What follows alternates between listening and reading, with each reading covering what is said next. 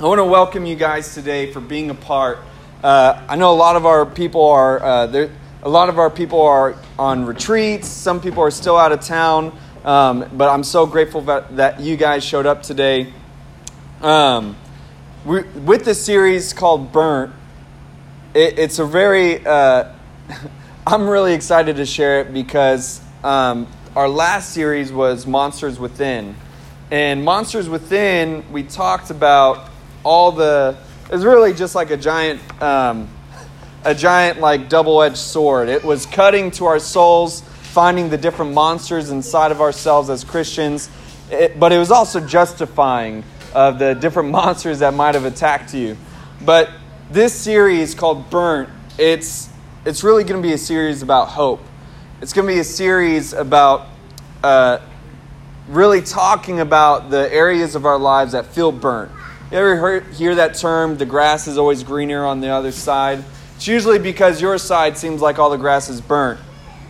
And going to be talking about being burnt out in, in church, being burnt out at work, being burnt out even in your family, your marriage, talking about being burnt and how to find hope even when everything else is fried. And today, with the, uh, the top, the, the title of today's message is I'm Not Happy. Look at your neighbor and say, I'm not happy. Some of y'all meant that more than others. But I'm not happy. And the pressure is inevitable. Pressure in life is inevitable. And it seems to grow as we grow older. Everyone eventually hits the wall of, I can't. I can't do this anymore. I can't. We hit that wall at some point, and that wall can be at work, at school, in your faith, your family, or even your marriage. And being burnt out can cause you to give up completely or at least compromise against something that you stand for or believe in. I believe that it is summed up in being unhappy. One can only pretend to be happy for so long. And today, I hope that this message encourages you and gives you a mixture of healing and forgiveness to your soul. And with this message, as we get into it, I actually prepared a whole nother message just to give you some background. Uh, I had a lot of scriptures, um, nearly a whole chapter of Genesis, and I, I spent actually a couple hours preparing it.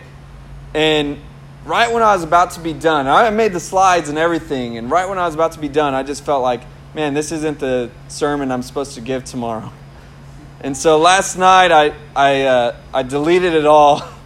My wife was like, You didn't want to just save it just in case? I was like, No, I don't give out stale bread to people. if it's for someone, then God will give me the words to say all over again. But even though I had plenty of scriptures before, the only scripture I have today is in Proverbs chapter 15, verse 13. And it says, A glad heart makes a happy face, and a broken heart crushes a spirit.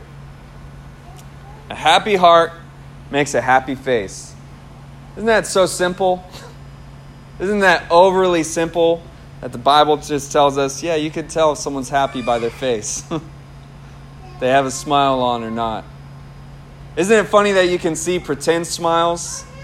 If you get really good at smiling, you know that if you wince, it makes your smile look more genuine. See, look. See the difference?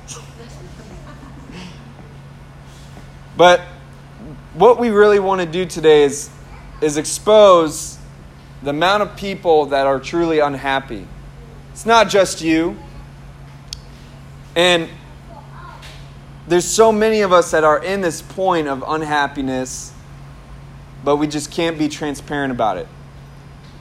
There's so many people at church that I've talked to, and they just look so down. I was like, hey, man, are, are you okay? Yeah, I'm great. Man, could have fooled me.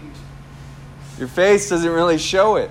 No, I have the, the joy of the Lord. Cool, man. Good for you.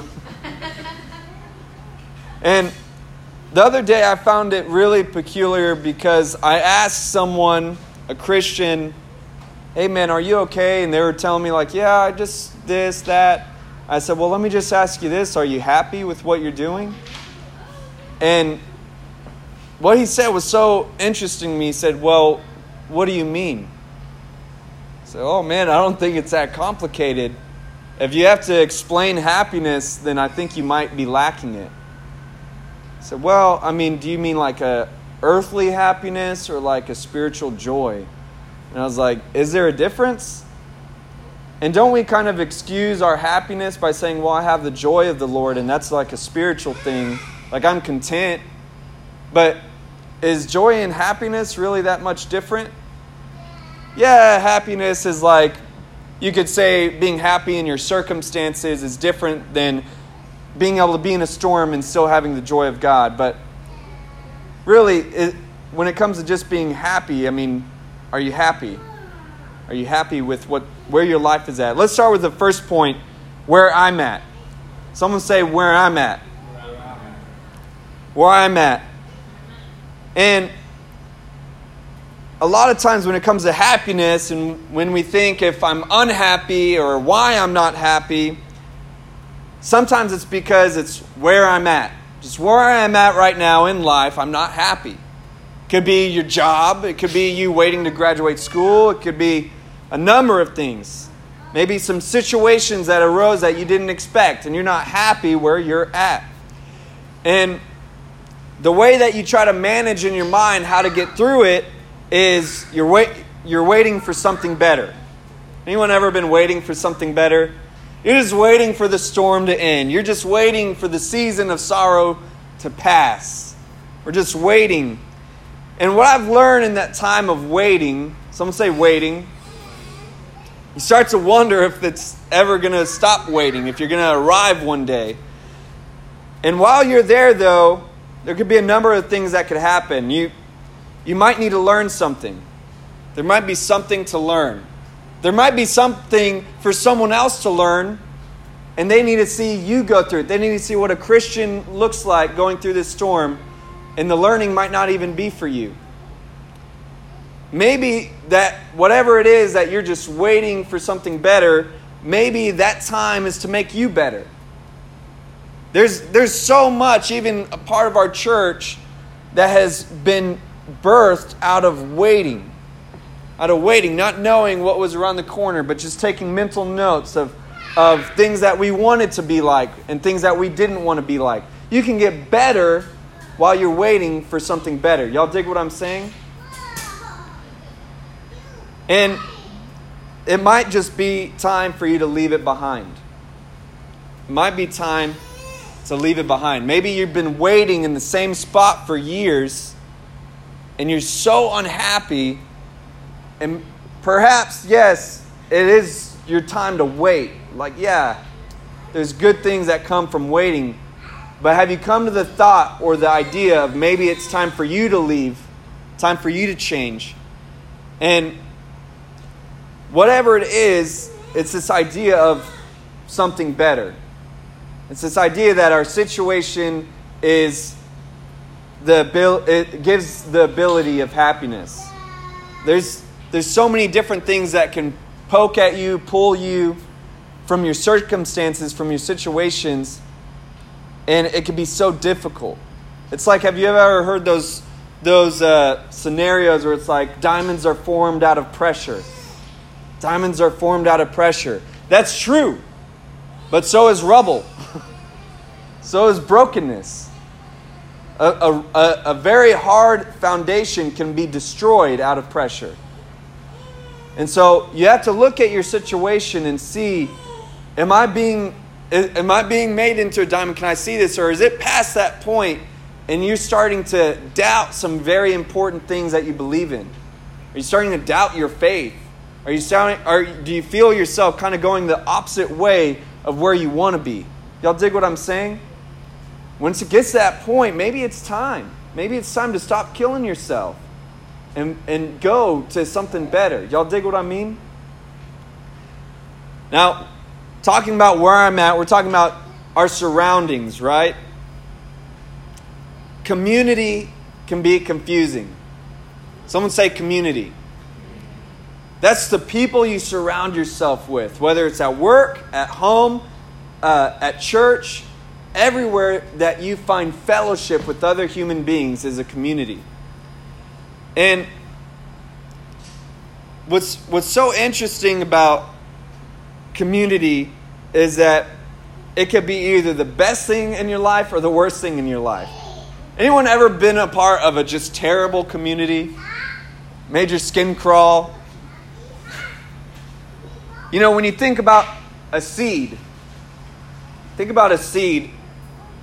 When it's planted in the ground, be, because of its surroundings, because of the community of soil that it's in, it could either grow or stay the same. What's, what's great is that I, I'm not much of a farmer, but I feel like some seeds can be replanted, but if it's left there for too long, it'll die. It'll just turn into a pebble. And what's amazing is that when you're with a true community, a real community, what, what happens to that seed? Think about, uh, let's personify that seed. Think about the doubts like, I can't let myself in. I can't, I can't let these people in. I can't drop down these walls. I just have to keep me together, even around this, these, the soil, around these people. But the moment that the seed is willing to trust its surroundings, be open with itself, all of a sudden it's almost like this fear of dying. Like if i if i open myself then what's going to be left of me? But when you're in a good community a healthy one and you allow those people to, to dig in then no it, it is like a dying to self because you have to trust other people. But when you do you just blossom into this, some, this, this amazing plant that's useful for the world but what is a seed all by itself? It's just by itself. It's only good for eating, right? Like pumpkin seeds and sunflower seeds. But even still, you have to get rid of the shell. So many times we, we're in a good community, but we just won't trust people. We won't be open with them to allow ourselves to really blossom. Y'all dig what I'm saying? Talking about confusing communities what about the let's let's break it down real quick to the times that you don't fit. You don't fit. You ever feel like that before? You're at a job, at a workplace, at a church, maybe in your own family, and there's a point where you start just rubbing people the wrong way. Maybe they start rubbing you the wrong way. Anyone ever been involved like something like that? Now, let me just say this. There's times where there's just like like let's use church as an example because everyone here has gone to church because you came here today. You could use church as an example or work as an example. There's times where you don't fit in, not because you're just different or because they're just bad people. There's times where y'all just have different values. Different things are important. And, and maybe the things that are so important to you are important to them, but it's not a priority to them. Y'all dig what I'm saying? And so, because of that lack of perception for one another, it causes you to feel misunderstood. It causes you to feel out of place. And just because y'all have different values, y'all are not seeing on the same page. And it's irritating. And whenever that happens, if you're stuck at that place, like it's your job and you can't leave, you got to finish finish it out. You you got to change your perspective to see the way that they see and know that don't have it in your heart and your mind that, oh, they're just bad people. Just understand that they see things differently than you. And whether you think that it's wrong or right, if you, if you just like accept that and know that that's just how they believe and it's not your job to change them, then you're going to be a lot happier where you're at. But the, if you just keep holding on to your pride and saying, no, they need to do things my way, are you really that much different than them? And so sometimes it's just different values. And when you just understand that that's what they want to make important, that's their priority, and you can respect that, you will be happier. You won't be so frustrated all the time. Now, there's other times where if you have the opportunity, then go. If, it, if you hate your job so much and you feel like it's so bad, start looking for another one. You know, it, find a place that does have the values that you have. But just know that every workplace has trouble. Every workplace has its issues. But the moment that you can actually find, you know, some type of happiness, like that, that's good to find. Y- y'all dig what I'm saying? Is, if it's a church, like I'm, I, I'm one person that I do not believe that you have to go to the same church the rest of your life. If you, if you do not feel connected or happy at a certain church, you should be able to go to one that you do. Why, why, why brutalize yourself at, at not connecting with the community that has different values than you? If you can find a church that's better for, for what you believe in and you can be more connected, then why not?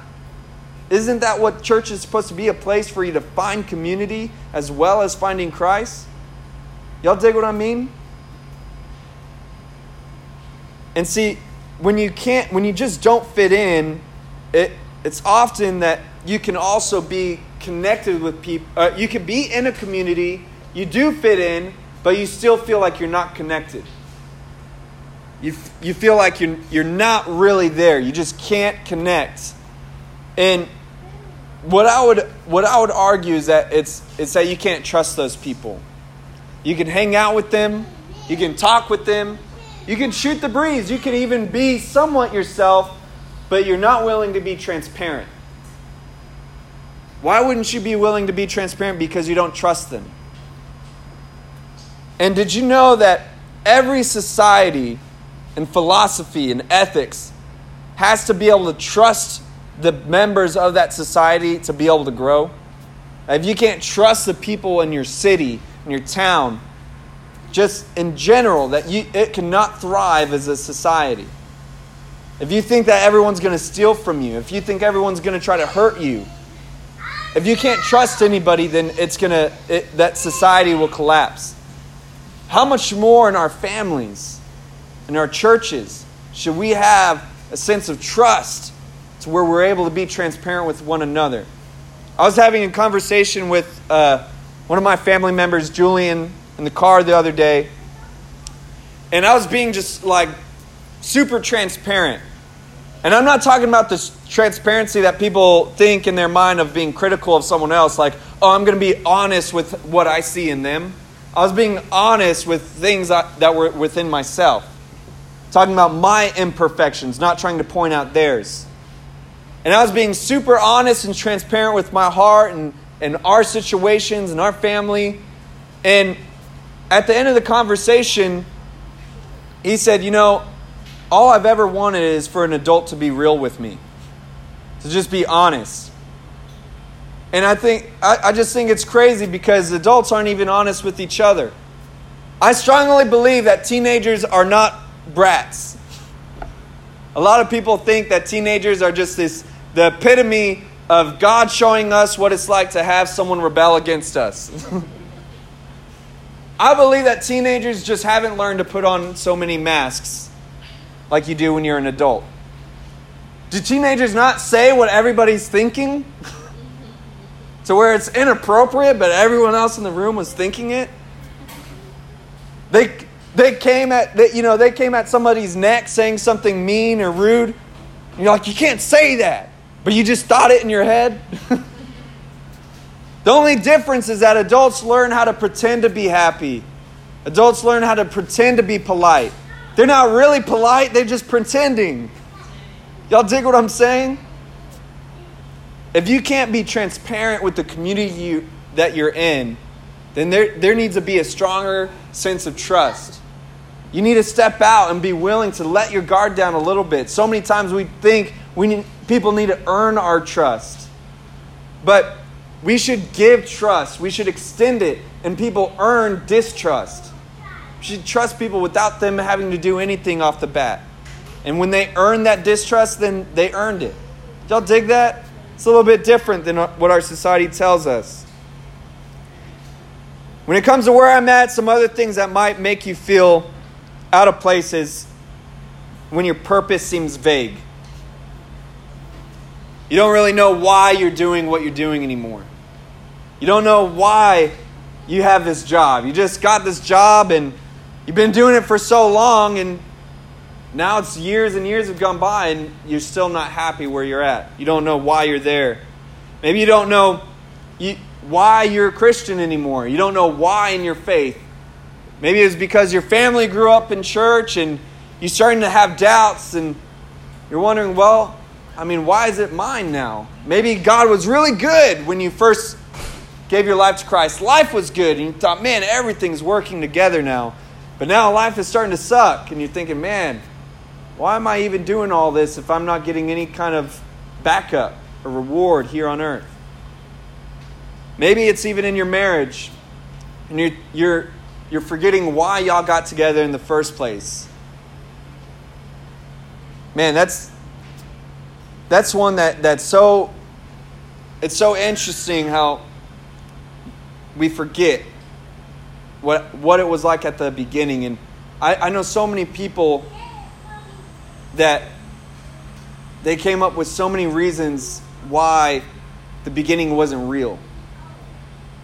Beginning wasn't real. There's there's a family that I know uh, out of town, out of out of this city, and I remember when when they're going through a hard time. Um, one of the spouses saying, "Well, you know, we just we weren't really thinking at the beginning. It just happened so fast." And I, I remember I knew them when they first got together. And I remember thinking, like, I, I knew you guys. Like, y'all seemed really happy together. Y'all seemed in love. Y'all seemed like y'all really dug one another. But that purpose that you have at the beginning can grow faded out over time. It's the same way in our jobs and in our career paths, in our families, in our faith. It just seems vague after a while. You don't feel the same like you used to. So that leads us to our, our second point anymore. Someone say anymore. I'm not happy anymore. I was happy, but I'm not anymore. There's either a change in you, there's either a change in them, or there's a change in perspective. see things differently now. A lot of times I hear so many Christians that abandon their faith because they say, I just don't have that passion anymore. I don't have that fire anymore like I used to. Sounds just the same thing with, with marriage, with job. I just don't know why I'm here anymore. That passion seems paused. The passion that you had at the beginning in your faith, in your job, in your marriage, in your family, it seems pause. And let me say this as, as something to maybe help you find that passion again. Because I feel like happiness is directly connected to passion. You're, you're happy when you're passionate about things. And I strongly believe that feelings follow our actions. Feelings follow our actions.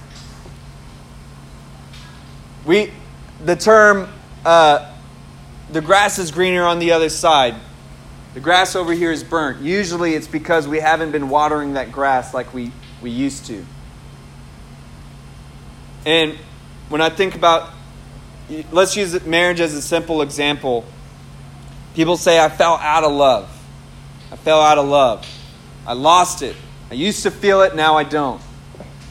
What I would argue that the actions have changed from the beginning to the current point. When you first get together, man, I, I, I'll use me and my wife as an example. I was willing to do anything to go see her. She lived three hours away. We started talking, we started dating. Then we started kissing. I was like, oh my gosh. I want to just make out with her all the time. you ever think back when you were dating someone and y'all just made out all the time? when you get married, it's like you don't make out as much. Anyone notice that? Like, not yet. when we were dating, I, was, I would get her flowers every almost every time I would see her. I would get her flowers. I asked her what she wanted for her birthday this month. She said, just flowers. just flowers. It's like, all right, I get it. But see, we, we do so much at the beginning dating that person to get to a goal, right? And our goal is usually uh, to marry that person. Like, oh man, she's got to say yes after this. We're, we're, our goal is to get married one day or have kids or whatever.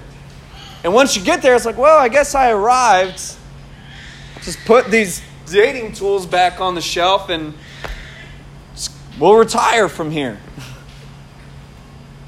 But the marriages that I see that are still thriving after years and years are the ones that still have date nights, that still talk. I mean, it's so easy to just have days after days, work after work. You start having kids, and it's like, it's just life is tiring.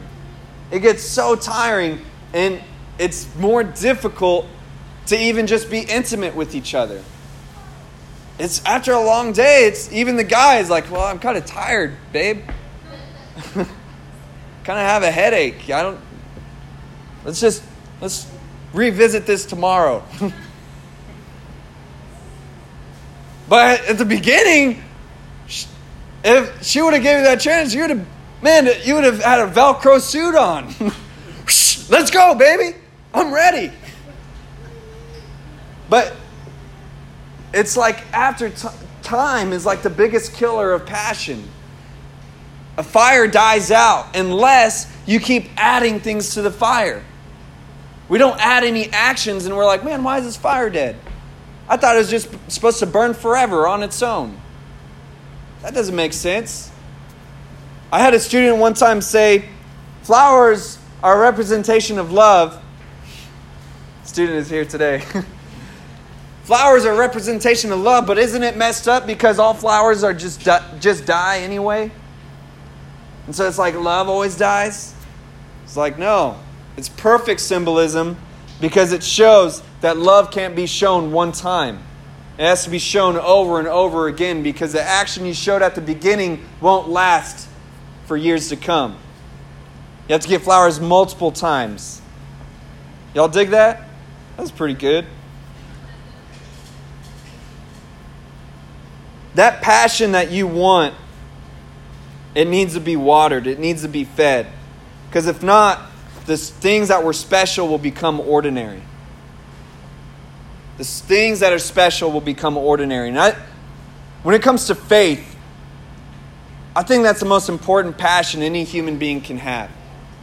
Deals with our eternity, but it also deals with our connection to the Creator, our, our connection to the King of the universe. I mean, think of it. Don't you feel honored or like appreciated when the boss of the company, even just a manager, gives you a pat on the back, says, Hey man, that was a good job. And you're like, Boss saw me today. If you've ever been in a, a corporate company and the CEO or like some big wig, you know, tells you like, hey, you've been doing a good job, you're like, oh man, man, that feels awesome. You tell everybody about it. Yeah, the boss told me this. What can I say? I remember I, I moved to Florida when I was a junior in high school, and Texas has hi- higher standardized testings than other states. And when I moved over there, this, the state test was easy for me, and I just did the test, and I got a, a letter from the senator of Florida at the time that said, I just want to congratulate you for doing such a great job on the test. You set the standard for the state of Florida. Man, I was telling everybody. I was like, look, I didn't have to try and I got recommended. See, we get so fluffed up just from ordinary people telling us, hey, man, good job, because it makes you feel like you're personally connected to them. And here, the God of the universe, the creator of every human being, the creator of the universe, is saying, hey, I, I want to connect with you. In fact, I'm willing to die just to be with you. And we just write it off as ordinary. Yeah, it's I'm a Christian, but eh. You're like one of those secret Christian ninjas. You don't tell anybody else. People are surprised that you're a Christian.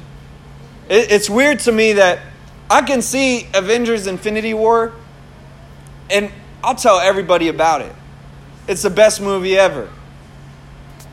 But it's like when we have an experience with God, why do we hide that?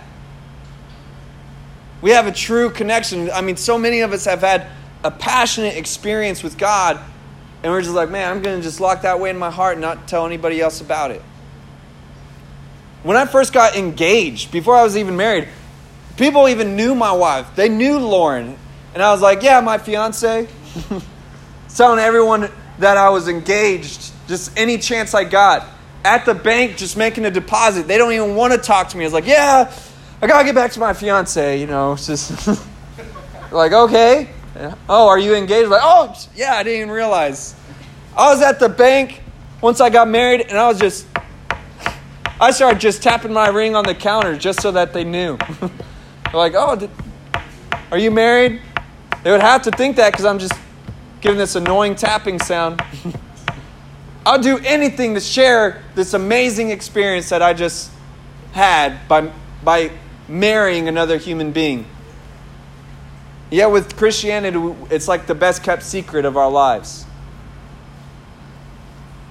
You know, I believe that a lot of our passions, a lot of our, our, our reasons for unhappiness is because we work so much harder at doing dumb things than we do at working at things that are important. I would say that. Uh, let me give one story before we finish up. Can, is that okay? Someone say yes. Yes. I, before I gave my life to Christ, I lived a crazy kind of life. After I gave my life to Christ, I was just reborn. It was like a whole new experience. I did all kinds of drugs and bad stuff before. Once I became a Christian, it's like just wanted to tell everybody about this this amazing truth that I found. I remember literally thinking, man, I, I, I bet my the friends that I have, they probably just don't know about this because I didn't know about this. Man, and they could find this amazing truth too. I literally thought that. I was like, I don't even have to do drugs anymore. I, can, I have Jesus. Like, I was literally surprised. And I remember going to, uh, I would come, I would often visit my friend out of town, and usually we'd buy a QP, which is a quarter pound of marijuana and we just smoke all weekend. It was just at, before I gave my life to Christ, that was the only thing that could bring me a little bit of happiness, but the happiness would fade as soon as I was done. And I remember this one week, and I said, "No, I don't want to. I don't need to do drugs anymore." I even called him and prepped him. I said, "Hey, man, I, I gave my life to Christ. It's an amazing experience. I don't even have to do drugs anymore. I'm not going to sm- smoke or drink anymore from this point on." And he's just like, uh, "Okay." all right, man, if that's what you want to do. And I remember I visited that weekend and I was just like trying to just tell them all about Jesus, all about what I've been reading in the Bible. I was just, my mind was blown. Their minds were blown too, but in a different way. And I was, I remember that when it came to that Sunday, I, I, I told man, just come with me with this church. Just come with me to this church. They're going to pick me up and everything. They're like, no, we're gonna we're gonna try out this different church. We're gonna go. You go ahead. We're gonna try this one. And I'm like, come on, man. Just are y'all really gonna go? Like, just come with me. He said, no, we're, we're gonna go to this other one. So I, I left, went to church, had a great experience. When I got back, everyone was just uh, playing video games, drinking 40s, and smoking weed. 40 is a 40 ounce of beer, malt liquor that you could buy at the store for $2. And I remember getting there and uh, praise God for the rain. I remember once I got back and they were all just they were all just out drinking. They're like, oh man, and I, I asked them, guys, did y'all go to church after all?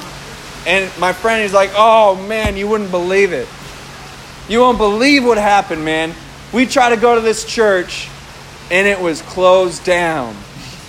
So dang. I was like, okay, and then what? said, oh man, and we just were so discouraged after that. We didn't know what to do. so you only tried one church? And said, well, we we tried another one, but we didn't really like how the vibe was, and so we just got so. I mean, can you believe that the church had the chains on the door and everything? It was closed down. Oh man, we were so. It, and so we we just decided to come back home, and you know the corner store was right there, so we just picked up some forties and some some papers on the way, and you know, that, that's where we're at now. But man, we were we couldn't believe that we couldn't go to church today. And I looked at my friend, I was just kind of like disappointed and perplexed. And I was like, man, and I told him, I said, dude, I've seen you work harder at trying to smoke out of an apple than you did at going to church today. You've worked harder at making a makeshift bong than you did at just trying to go to church today. And I was like, oh my gosh, like, how could you say that? And Isn't that funny that we work so hard at other things? Anyone play video games in here? How many hours have you spent playing a video game before? Julian says technically two days. Play hours straight, putting so much time and energy in something that doesn't give anything back. But when it comes to, to God, we're like, well, I don't feel it. I don't know why. We don't put any actions to our faith, we don't put any actions to the passion. But one thing that will lead us dead in the water is when we're not happy with ourselves. Someone say, with myself. Myself. myself. Last week we talked about me, myself, and I, how selfish we are as people. But today, ending on this idea of myself, talking about doubts, fears, failures.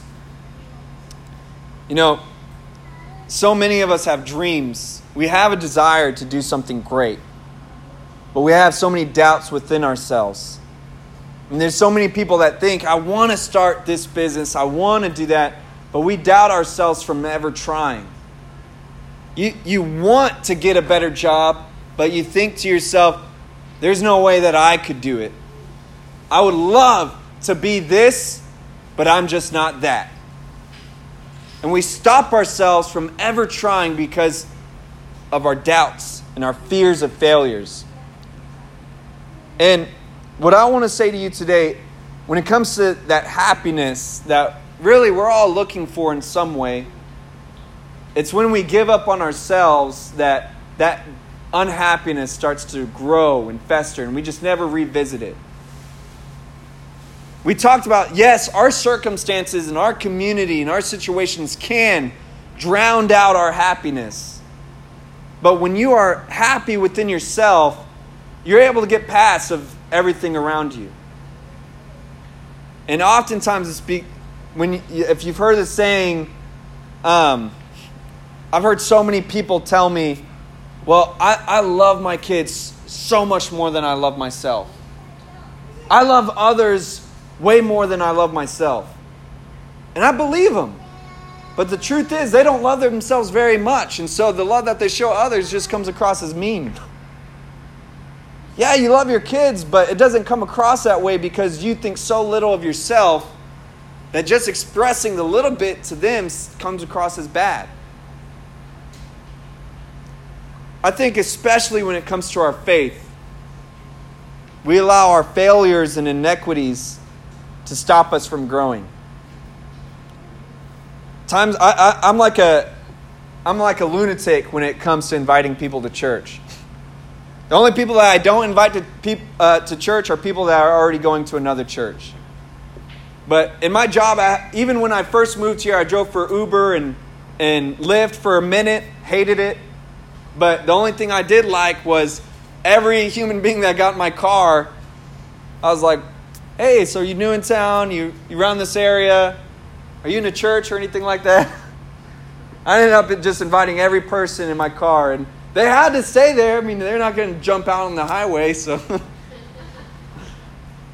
and I'll just invite everybody to church. And one of the, the most common things I would hear back is, well, I just need to get right first before I start doing the church thing.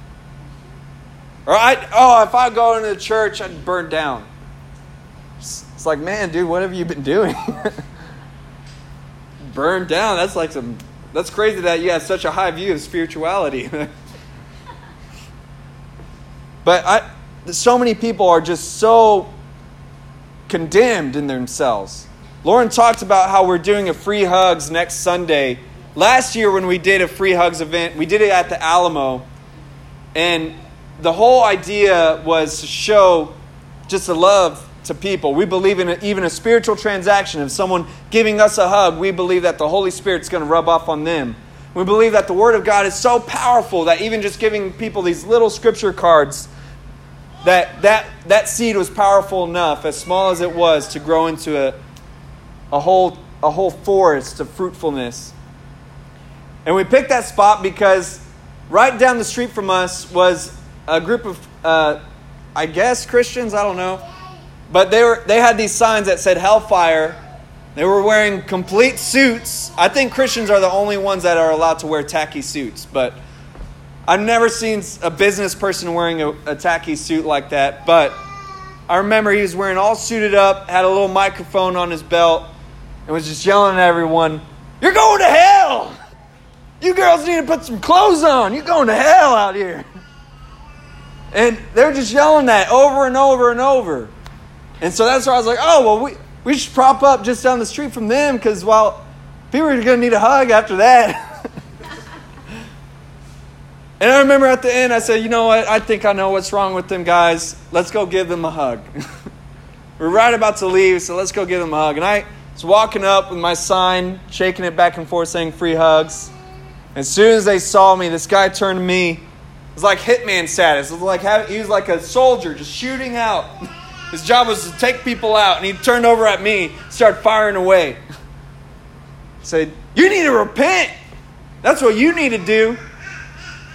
I just, "Hey man, we're Christians, dude." oh yeah, well you need to put repent on those signs. I said, "Man, you, you may be doing a good job at telling people how sick they are, but we're just telling them who the doctor is. And I feel like that's, that's what people already know. People already know that they're messed up. People already know that they're broken. And maybe within yourself, I mean, you know yourself better than anybody else. Maybe your phone knows you a little bit better. But you you know every thought that you've had, every every evil thought that you've had. You've known you know every doubt, every fear. You know all the goals that you've made in your head that you didn't meet up to. You know this idea of God that you want to have and this idea of yourself that you want to be. And you know the times that you don't be that person. You know better than anybody else. And when it comes to this fear of failure, I think the reason that so many of us are unhappy with ourselves is because we have this performance based love view of God. We think that we're only loved when we're good. We're only a good person when we do good. The times that we mess up, God's ready to slam dunk us to hell. And I want to read y'all this poem that I wrote several years ago. And I remember when I gave my life to Christ, I was so I was so in love with God. I was so passionate.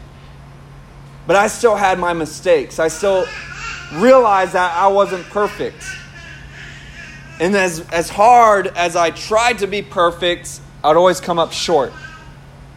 I just couldn't I couldn't control myself and I often would try to control others and I remember I would just mess up and feel like such a failure. I, I remember I would have thoughts of, I've never, I never wanted to commit suicide before I gave my life to Christ. I've cut myself and hurt myself and did things that made it seem like I wanted to die, but there's never a point within myself where I wanted to die. I remember just thinking like, man, uh, you know, why, I don't want to give up because what would I never know what tomorrow has. And the first time that I had thoughts of suicide was after I gave my life to Christ. And I remember it was a thought of not being able to live up to what a Christian was supposed to be in my head. The thought of loving God so much, but feeling like I would always fail Him.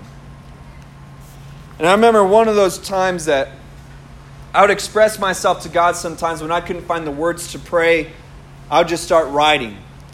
And I remember this was a time where thought I understood grace, but it wasn't until the end of this that I really started to learn about it. I'm going to read it to you guys. It says, What is my lesson? What do I need to learn? How many times must I hide my face from you? How many times must I fall until I am able to stand? How dirty must I feel in order to be cleansed? If all sin is equal, why does mine feel so much worse. How can I be so close to you without feeling more distant from you? I am a sinful man trying to serve a holy God. How do I become pure? How can I live exposed? Is it me or is it the sin in me? Why do I fall and why do I sin? Am I to learn grace or self control? Do I need the lesson of freedom or forgiveness? Grace, where do you place my grace? Does it empower me or cover me? Does it leave or stay? Do I reach for it or do I wait for it? Let me hear you, God. Let me understand your grace for me. I'm tired of failing and I'm tired. I'm scared of losing. Please don't take your spirit from me. Teach me your absolutes and your truths. Forgive me, God. Please cover me with your grace. Please strengthen me to stand and not fall. I have nothing without you. Lift me up again, O God, for I need your grace, your undeniable grace. I was a sinner when you called me and when you loved me. So I will believe in your grace. I was never standing on my own, but on your grace. There's so many Christians that I talk to that are unhappy, that are broken people, that still feel like they're sinners in the midst of a holy God. But God's forgiveness and His love, His love is not based on your performance. I talked about how we need to do things that feed our passions. But when you have that unconditional love in a community, in a family, in a marriage, when you have that love, it makes a difference in your life. It, it causes you to experience a glimpse of that happiness that we're all searching for.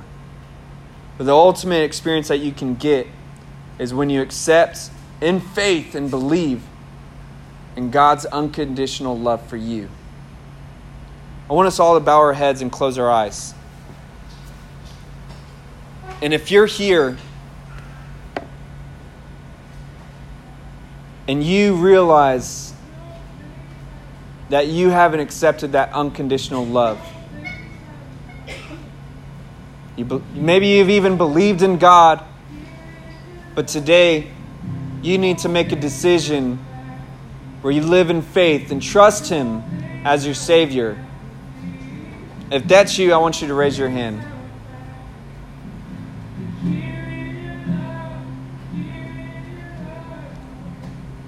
So I want us to pray this pr- prayer as a reaffirmation of your faith. If you've already prayed this prayer, I want you to pray it again. Say, Lord Jesus, I put my trust in you. I believe you're the Son of God, that you died for me on the cross. I want my happiness to be found in you. Be the Lord of my life and the Savior to my soul. In Jesus' name.